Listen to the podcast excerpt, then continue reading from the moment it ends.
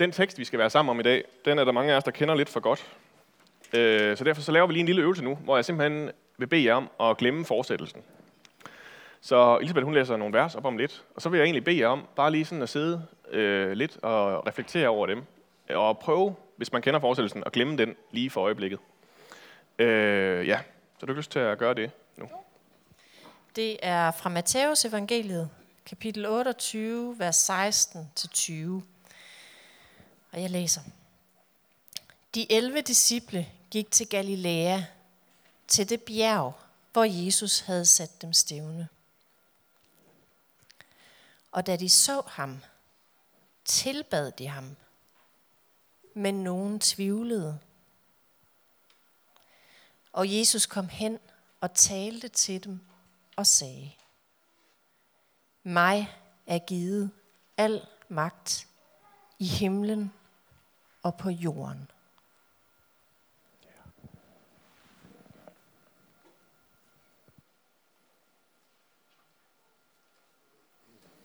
Mig er givet al magt i himlen og på jorden. Al magt. Alle de steder, man kan have den. Den har Gud. Selvfølgelig har han det, han er jo Gud, så det giver sig selv. Det ligger ligesom i begrebet. Men den tanke, den fylder mig med tryghed, den fylder mig med glæde. Der er en grundlæggende ro i det. Så kan det simpelthen ikke gå helt galt. At Gud han har al magt, og hun i købet er med os alle dage. Nu kommer jeg lige til at kende fortsættelsen alligevel. Øh, det er den virkelighed, vi lever i som kristne. Det hele det bliver, vi tror på, at det hele det bliver godt til sidst. Fuldstændig ligesom i de amerikanske film nærmest. Det er dem, der har stjålet det for os, ikke også? Det er derfor, øh, det går galt. Øh, at en dag, så skal alt blive, som det var skabt til at være. Der skal ikke være død, der skal ikke være smerte mere. Lige nu så lever vi i sådan en eller anden mellemtid.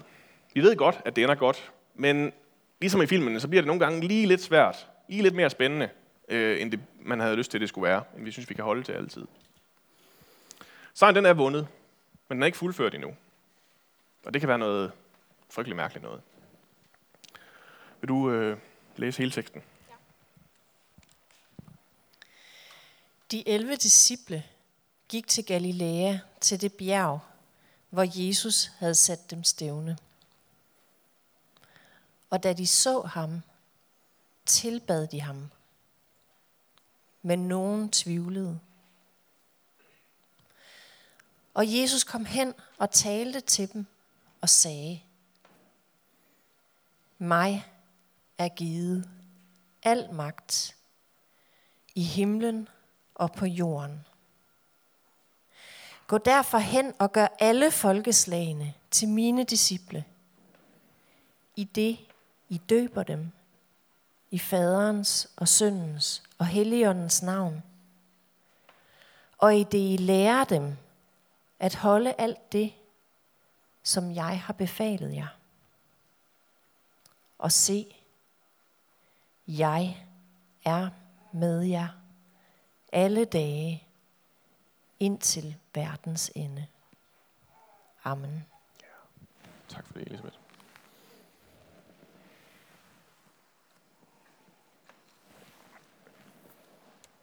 Der er jo sådan lidt en, øh, en ideologisk kamp allerede om titlen til den her øh, prædiketekst, den her tekst. Missionsbefalingen plejer man at kalde den, fordi det er noget med, at vi skal missionere. Men der er også nogen, der siger, at ah, det er virkelig bedre at kalde den dåbsbefalingen, fordi vi skal ud og døbe folk. Nogle der kalder den discipleskabsbefaling, fordi vi skal ud og gøre folk til disciple. Øh, undervisningsbefalingen, eller hvad vi nu kan finde på. Jeg venter stadig på motionsbefalingen. Øh, der er noget med, man skal gå også. Øh, og jeg tænker, det er stille og roligt ved at blive sin egen religion. Øh, det er nok bare, fordi jeg føler mig troet af det. Øh, en eller anden dag, så bliver det også en del. Vi skal gå. Så den her ideologiske krig, den starter simpelthen allerede i navngivningen. Og pointen med det, det er jo lidt, at det hele faktisk er vigtigt. Øh, nok mindst det med motivationen. Øh, og så er det alligevel det at gøre disciple, jeg vil argumentere for, er det vigtigste i dag. Nu spiller jeg lige mit græskort. Jeg har to om året, tænker jeg. Øh, ordet for at gøre disciple er øh, faktisk det eneste ord, der står i imperativ, i bydeform i det her, den her tekst. Resten de kommer bare til at lyde, som om de gør det på dansk. Det det, er det der former at gøre disciple. Matisote. Det starter dog med, at man bevæger sig. Det er ligesom der, teksten starter. Gå. Man går. Og gennem historien, så har der mange tusinde af kristne, der er gået ud på den her befaling. Ud for at gøre mennesker til disciple af Jesus Kristus. Det er der mange eksempler på. Øh, David Livingstone, han er min, en af mine yndlingseksempler. Han var den store afrikanske missionær og opdagelsesrejsende, som levede i 1800-tallet. Han drog ud, fordi han ville finde Nilens udspring. Så ville han øh, afskaffe slaveriet, og så vil han gøre alle, hele Afrika til disciple af Jesus Kristus. Der var cirka 0 af de her ting, der lykkedes for ham. Øh, utallige gange, så fik han stjålet sin forsyning undervejs på rejsen. Han blev også syg flere gange af kolera, malaria, hvad man ellers skal finde på. Øh, til sidst så var han øh, simpelthen blevet så syg af kolera, at han ikke kunne fortsætte. Og så måtte han simpelthen lide den tår, da han fik et lift af nogle slavehandlere tilbage til civilisationen. Så kunne han sådan se de der øh, slaver gå efter ham, mens han sad inde i vognen der. Øh, og han fandt heller aldrig Nils udspring. Øh, og da han var færdig, så, øh, øh, ja, så øh, fortsatte slaveriet jo selvfølgelig i bedste velgående. Han havde heller ikke særlig meget held med det med missionen. Selvom han efter alt at dømme virkelig var sådan en god mand, der behandlede afrikanerne som værdige mennesker, øh, så var det ligesom om, der ikke rigtig var så meget held, når det kom til det der med omvendelse, hvis det var sådan for mere end en enkelt aften. Øh, kun én eneste mand havde han heller af. Sechele, som var høvding af Quena-folket. Sechele, han var godt nok ret skuffet over, at man ikke kunne skaffe regn hos ham, den kristne Gud. Øh, fordi det kunne hans guder. Øh, så hvordan var det med den regndans der? Øh, dem, dem holdt han sådan lidt fast i. Lige bare regnguderne. Og så Gud. Øh, så Livingstone han var sådan lidt tøvende med, om det nu også kunne gå og døbe ham med den gudsforståelse. Men det gjorde han alligevel til sidst, og understregede også over for andre kristne i området, at Tessiale, han var altså fuldgyldigt kristen nu. Så begyndte det næste problem så, fordi øh, Tessiale, han havde fem koner, øh, og det mente Livingstone selvfølgelig ikke, man kunne have. Øh, hvilket chokerede hele kvindestammen. Hvorfor? Hvad? Hvad? Til sidst. Til sidst så får Livingstone overvist øh, Tessiale om, at han skal skille sig fra de fire af dem. Øh, og det er sådan stadig lidt en interessant missionscase i dag. Hvad gør man lige der, når man har omvendt en, der har fem kroner? Øh, det, det lykkes ikke helt, fordi et års tid senere, så får en af ekskonerne et barn. Øh, og det var lidt sådan tydeligt for alle. Det var nok øh, alligevel til Tjæle, der var involveret her. Øh, så Livingstone han blev simpelthen så skuffet, da det skete, at han rejste videre. Livingstone han kaldes for Afrikas største missionær, men han fik aldrig omvendt andre afrikanere. Han døde nogle år senere af malaria og dysenteri i en afrikansk landsby, og dybt, dybt skuffet kan jeg ikke forestille mig andet end. Det gjorde sig Tjæle til gengæld. Øh, han fik stadig ind for, for polygami og regndans, men så var han bek- samtidig bekendende kristne og hjalp alle de missionærer, der kom forbi i området. Og mens hele kvenderstammen de stille og roligt blev øh, disciple af Jesus, så fortsatte det ud i ringen rundt i verden. Professoren Neil, Neil Parsons han vurderer, at Tjæle han gjorde mere for at udbrede kristendommen i Afrika i 1800-tallet end nogen vestlig missionær. Øh, så sådan kan det simpelthen se ud med det her discipleskab. Øh, Øh, på samme måde så har Gud en konkret opgave til os. Præmissen for, at vi kan gå ud i den, og det faktisk kan lykkes, det er, at det er ham, der har al magt, som vi startede med. Det er det, vi skal opdage, og det er det, vi skal have folk til at opdage. Det er det, det betyder at gøre mennesker til disciple af Jesus. Og det kan godt skure sådan lidt i ørerne. De fleste af os, vi bryder ikke om at skulle sådan have dagsordner på andre menneskers vegne. Slet ikke når det handler om, om at skulle overbevise dem om, at der findes en usynlig Gud, og han har al magt, og han ved også bedst om, hvad der er rigtigt og forkert. Det kan, den kan sådan være svær lige at, at sælge. Øh, men siden Livingstone, så er vi gået ind i en såkaldt postkolonial tid, er der nogen, der siger. Vi har opdaget, at det ikke er ubetinget godt at have dagsordner på andre menneskers vegne. I hvert fald ikke, hvis det bliver på bekostning af en forståelse for menneskers frihed. Sammen med Livingstone, så kom der en masse andre missionærer, der skulle give de her stakkels primitive afrikanere et bedre liv. Og der var lidt for mange imellem, der simpelthen ikke kunne finde ud af det, når det kom til stykket. Som udnyttede dem og tvang dem ind i nogle ting, som simpelthen ikke havde noget som helst med, hvad det ville sige at være kristen i Afrika at gøre. De prøvede aldrig at forstå den kultur, de kom ind i, og hvad værdien var der.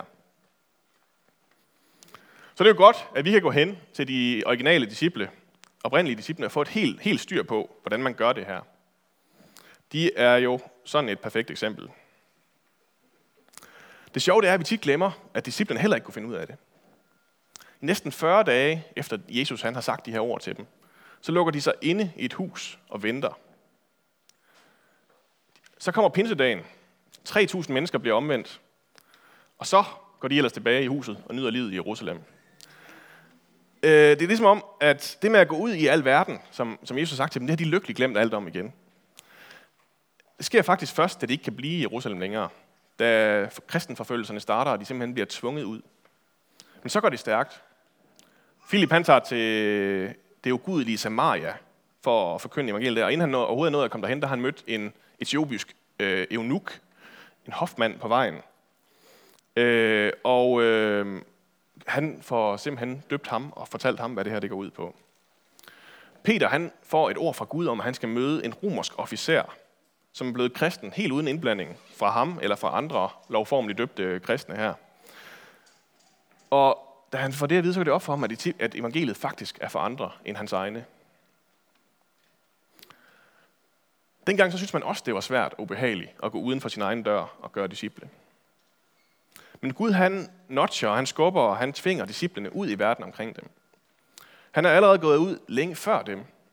For derude, der har han også al magt. Og derude, der skal de også finde ud af, at det er ham, der har den. Så når Peter han møder Cornelius, så handler det ikke om, at han skal ud og overbevise ham, eller retvise ham om, at Gud han findes. Cornelius han har allerede modtaget Helligånden. Han, har, han er meget, meget, meget spændt på bare at finde ud af, hvad det betyder nu. Og Peter han lærer måske næsten lige så meget om, hvem Gud er, øh, af at møde Cornelius, som Cornelius han lærer om øh, af Peter. Peter han lærer, at Gud han ikke gør forskel på mennesker. Så kan Peter lige hjælpe ham lidt med noget med noget dogmatik, og hvem Jesus er, og hvad han gør, og forstyrre på det der med noget vand på hovedet og sådan noget. Øh, men Gud han har allerede gået foran. Peter han prøver egentlig bare at catch op med, hvad det er, han gør. Den eneste forudsætning for, at det kan lykkes, det er, at han i første omgang er villig til at bevæge sig. Også selvom det var et hus, han ikke havde lyst til at gå ind i, inden ved den onde romerske officer. Og det er ligesom om, at inden vi overhovedet kan komme ind ad den der dør, så ud af, ud af den der dør, så, så kan kæden godt hoppe af for os kristne, også 2000 år senere. Professoren Dallas Willard, han er ret klar, når det kommer i, øh, til hans udmelding om den udfordring. Han siger sådan her. The greatest issue facing the world today, with all its heartbreaking needs, is whether those who, by profession or culture, are identified as Christians, will become disciples, students, apprentices, practitioners of Jesus Christ. Steadily learning from him how to live the life of the kingdom of the heavens into every corner of human existence.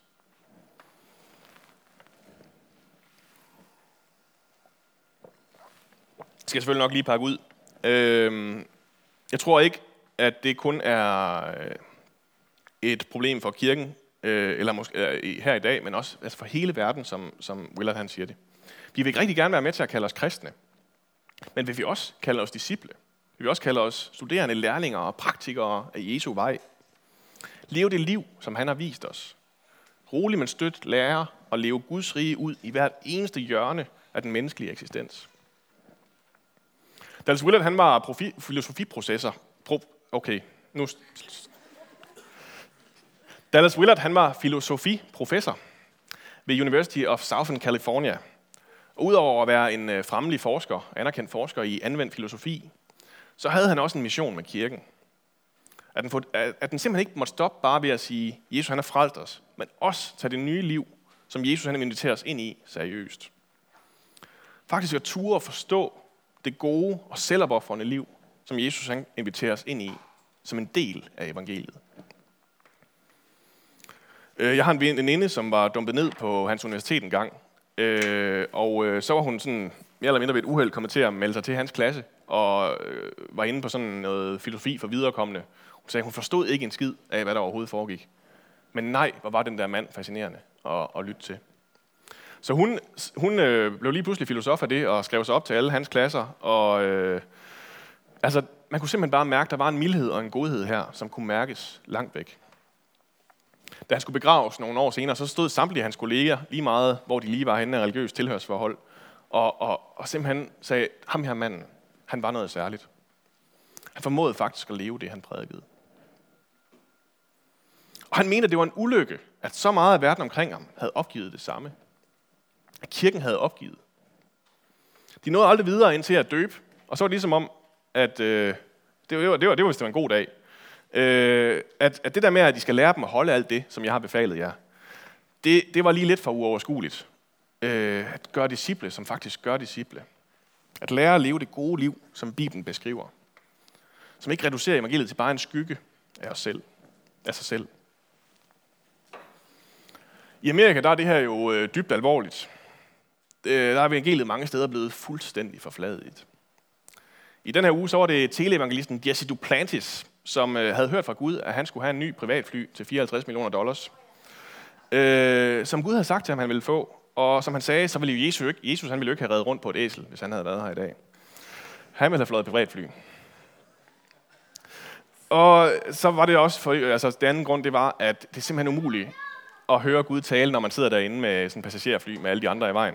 Der skulle han op i skyen, op i det her privatfly, og så kunne han ligesom lige pludselig høre fra Gud. Jesus han er blevet sådan en mærkelig kapitalistisk figur. Øh, og ligesom som om, at alt det, som Jesus han egentlig siger om rigdom, det har de nærmest ignoreret, eller også bytter de bare sådan rundt på det. Det er nemt nok at grine af amerikanerne, ikke? Det er lidt sværere at se i vores egen kultur. I den brede kristenhed i Danmark. Hvad er betydningen øh, for vores liv? Øh, er, den også, er, er det at kalde sig kristen, er betydningen af det blevet totalt ophævet? Er kristen bare blevet en kulturel markør? Og du kan bare lige våge på at tage konsekvenserne af det. Hvis man prøver at tage Jesu ord seriøst, så er man såkaldt meget kristen. Øh, som om der var en gradbøjning der. Det der med, at det første Jesus han altid siger til folk, det er, øh, at de skal følge ham, og om de er villige til at betale prisen. Det er som om, det er blevet fuldstændig lige meget. Discipleskab, det er blevet sådan en ekstra optional, man kan tilvælge. Og vi har glemt, at det er noget, som alle kristne er kaldet til. Ja, det kan også være nemt nok at grine af danskerne. Det kan være, at vi er nødt til at se endnu mere ind af, ind i, i Aalborg Valgmenighed. Hvad er det for nogle dele af Jesu lære, om hvad det vil sige at følge ham, som vi springer over? Er der måske en smule af den her danske betydningsløse Jesus, som har snedet sig ind? Eller har den amerikanske kapitalist Jesus også snedet sig ind? Tager vi ansvaret for vores næste seriøst? Hjælper jeg min kristne bror med det, jeg har ansvar for at hjælpe ham med? Taler jeg for eksempel med ham om, hvordan man undgår, at penge tager magten over ens liv? Giver jeg ham et eksempel at følge efter? Eller hvad med ham, der ikke kender Gud? Er jeg interesseret i, at han faktisk lærer ham at kende? Eller er jeg dybest set bare ligeglad med min næste? Jeg tror, at en af truslerne i vores øh, kirkelighed, det er blevet sådan en komfort, sikkerhedsevangelium, som er blevet forstærket af sådan en dansk, du skal ikke tro, at du ved bedre end os andre kulturer. Øh, en Jesus, som ikke må skille sig alt for meget ud fra verden omkring os. Han giver os lige den der ekstra tryghed og sikkerhed, det er meget rart, men så må han egentlig også godt gå over i hjørnet igen. Det ulykkelige ved det, det er, at vi risikerer aldrig at opleve Guds løfter. Han siger her i dag, at han er med os alle dage ind til verdens ende. Og det opleves unægteligt noget mere stærkt ude ved verdens ende, end det gør inde i min egen, inden for, inde i min egen sofa. Øh, det er ellers en dejlig sofa, der skal mange fine ting i den. Øh, men... ja, et rigt dyreliv også. Øh, nej, undskyld. øh, ja, så hvor ligger verdens ende for dig? Hvor er det ikke din sofa, der fylder? Hvor du bliver ramt af øh, ikke at tro, at du ikke ved bedre mentaliteten. Hvad betyder det, når Jesus han kalder dig til at give afkald på alt dit eget? Skal du ud i verden og gøre folk til disciple? Skal du uden for din egen dør og gøre folk til disciple bare? Skal du til at opgive dine grudges og elske dine fjender, som skriften kalder os til? Skal du opgive dine bekymringer, i stedet for leve i tro og tillid til, at Gud han så faktisk godt kan sørge for dig? Hvor er det skoen trykker henne? Fordi alt det her, det kan Jesus faktisk lære os. De fleste af os, de bliver lidt småforpustet her, når vi hører det. Øh, både over det med, at man skal blive en disciple, og over at man skal til at gøre disciple. Og det er rigtig nok en vandring, hvor vi snubler rigtig, rigtig tit. Men så har man bare endnu mere brug for mennesker omkring os, der kan hjælpe os med at komme på benene igen. Og Jesus han går stadigvæk foran og viser vejen. I den her kirke så taler vi om, at vi skal være, vi skal vokse og vi skal virke. Vi både vil være et fællesskab, hvor der er plads til at være og til at hvile, til at være mig, som jeg er, som Gud har skabt mig til at være. Der skal også være plads til at vokse i modenhed og erkendelse af Jesus, og af, hvem jeg er i ham. Øh, hvem jeg er skabt til at blive til. Der skal også være plads til at virke. At gå ud og tjene min næste. Gøre en forskel for mennesker omkring os. Og gå ud og være øh, en del af det, som Gud han har skabt mig til at gøre i den her verden. Det kommer vi til at dykke mere ned i over de næste tre søndage, hvor være, vokse og virke kommer på øh, prædikenen. Jeg kunne godt tænke mig at slutte af med at fortælle øh, historien om Marie. For nogle år siden så mødte jeg Marie, øh, og hun var sådan en, der bare havde haft et rigtig, rigtig lorteliv. Øh, og øh, hun var sådan stille og rolig ved at komme videre. Hun var flyttet hjemmefra og flyttet til Skive. Øh, så havde hun sådan en virkelig, virkelig lortemåned, hvor at hendes forældre gik fra hinanden. En venindes forlovede begik selvmord. Og Maries kæreste, hun slog op med hende. Øh, og det var så i den uge, hvor hun ligesom skulle gøre sit afsluttende projekt på skolen færdig for lige at få det helt på plads. Da hun så på en eller anden måde alligevel har fået afleveret prøven, og kæresten han er kommet væk igen, så står hun en aften under en klar stjernehimmel og nyder stillheden omkring sig og i sig. Som hun for første gang kan trække vejret igen i meget, meget lang tid. Det er som, så siger hun, det er som om, at der er noget, der ligesom rører ved hende. Og faktisk så fornemmer hun i det øjeblik, at det altid har været der. Hun har bare ikke vil erkende det før nu. Hun er endelig blevet for træt til at kæmpe imod. Marie, hun gennemstrømmes af lys i hele kroppen, fortæller hun. Og helt ud i fingrene, og helt ud i tæerne. Hun får en følelse af en indre fred og en godhed, som hun aldrig har oplevet før. Hun ved intuitivt, at det er Gud. Hun ved, at Gud han er god. Og hun, som ellers aldrig har kunne fordrage kristne, hun pludselig indse, at hun selv er blevet kristen. Så går hun et år og ved ikke helt, hvad hun skal gøre med det. Fordi hun kender ikke nogen kristne, og øh, øh, dem hun kender, de, øh, de virker frygtelig irrelevante. Øh, og så får hun øh, læreplads i Aarhus. Og hun får tilbudt et værelse. Hun beder om lidt betænkningstid, fordi, øh, men så da hun er på vej væk, så siger hun, at hun simpelthen hører Gud tale højt til hende. Han siger, det er her, du skal bo. Og Marie, hun har aldrig hørt Gud tale før, men hun er igen ikke i tvivl om, at det er Gud, der taler. Ejeren af lejligheden, hun hedder Hanne, og Hanne, hun er kristen. Og Maria er på sin vis lettet over endelig at møde en anden kristen. Hun er dog knap så begejstret for hans invitation til at komme med i kirke. Det ved hun ikke, hvad hun kan gøre, med. hun synes ikke rigtigt, hun kan sige nej nu, når hun har fortalt, at hun var kristen også. Øh, så hun tager med, efter at have sådan undgået det nogle gange. Og straks hun er der, straks lovsangen begynder, så bliver hun overvældet af stærke følelser. Hun tudbrøler, når de synger. Og efterhånden så får hun afluret, hvordan man beder, ved sådan lige at kigge lidt rundt. Og imens så lærer hun andre ting om livet som kristen af Hanne og hendes kæreste. Særligt deres forhold, Hanne og kærestens, gør indtryk på Marie. De bliver, hun bliver sådan, øh, både overrasket over, hvordan de hænger ud og hygger sig med hinanden.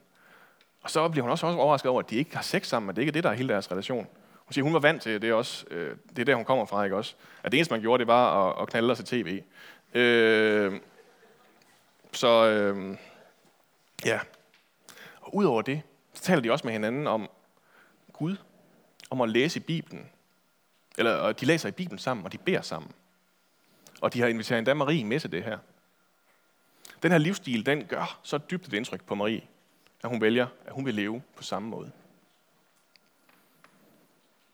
Se, hvis vi lige sådan går op i helikopteren igen, så havde Gud jo egentlig allerede mødt Marie.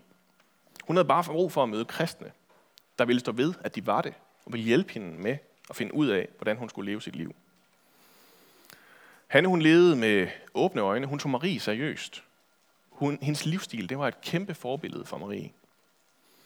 Og så turde hun også hjælpe Marie med at tage konsekvenserne af det liv, hun havde sagt ja til.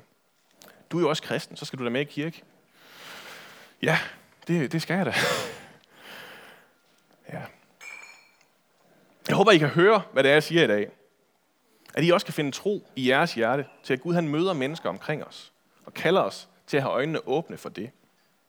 Jeg er med på, at det er skidesvært på revisorkontoret eller på byggepladsen. Men der så arbejder Gud altså også i mennesker. Der skal vi også gøre folk til disciple. Og se, jeg er med jer alle dage ind til verdens ende. Skal vi bede. Far, vi siger dig tak, fordi at du har al magt, og at du er med os. Vi beder dig om mod til at gå, gå ud af vores egen dør, møde mennesker omkring os, øh, fortælle dem om dig, og lad dem fortælle os om dig. Jeg beder dig om, at du må give os mod til at døbe dem, hvis de mangler det, og lære dem at holde alt det, som du har befalet os. Beder dig om mod til selv at lære at holde alt det, som du har befalet os. Om tillid til, at din vej, dit liv, det er værd at leve. Kom og forvandle os, far, og gør os til mennesker, som er, og som vokser, og som virker. Amen.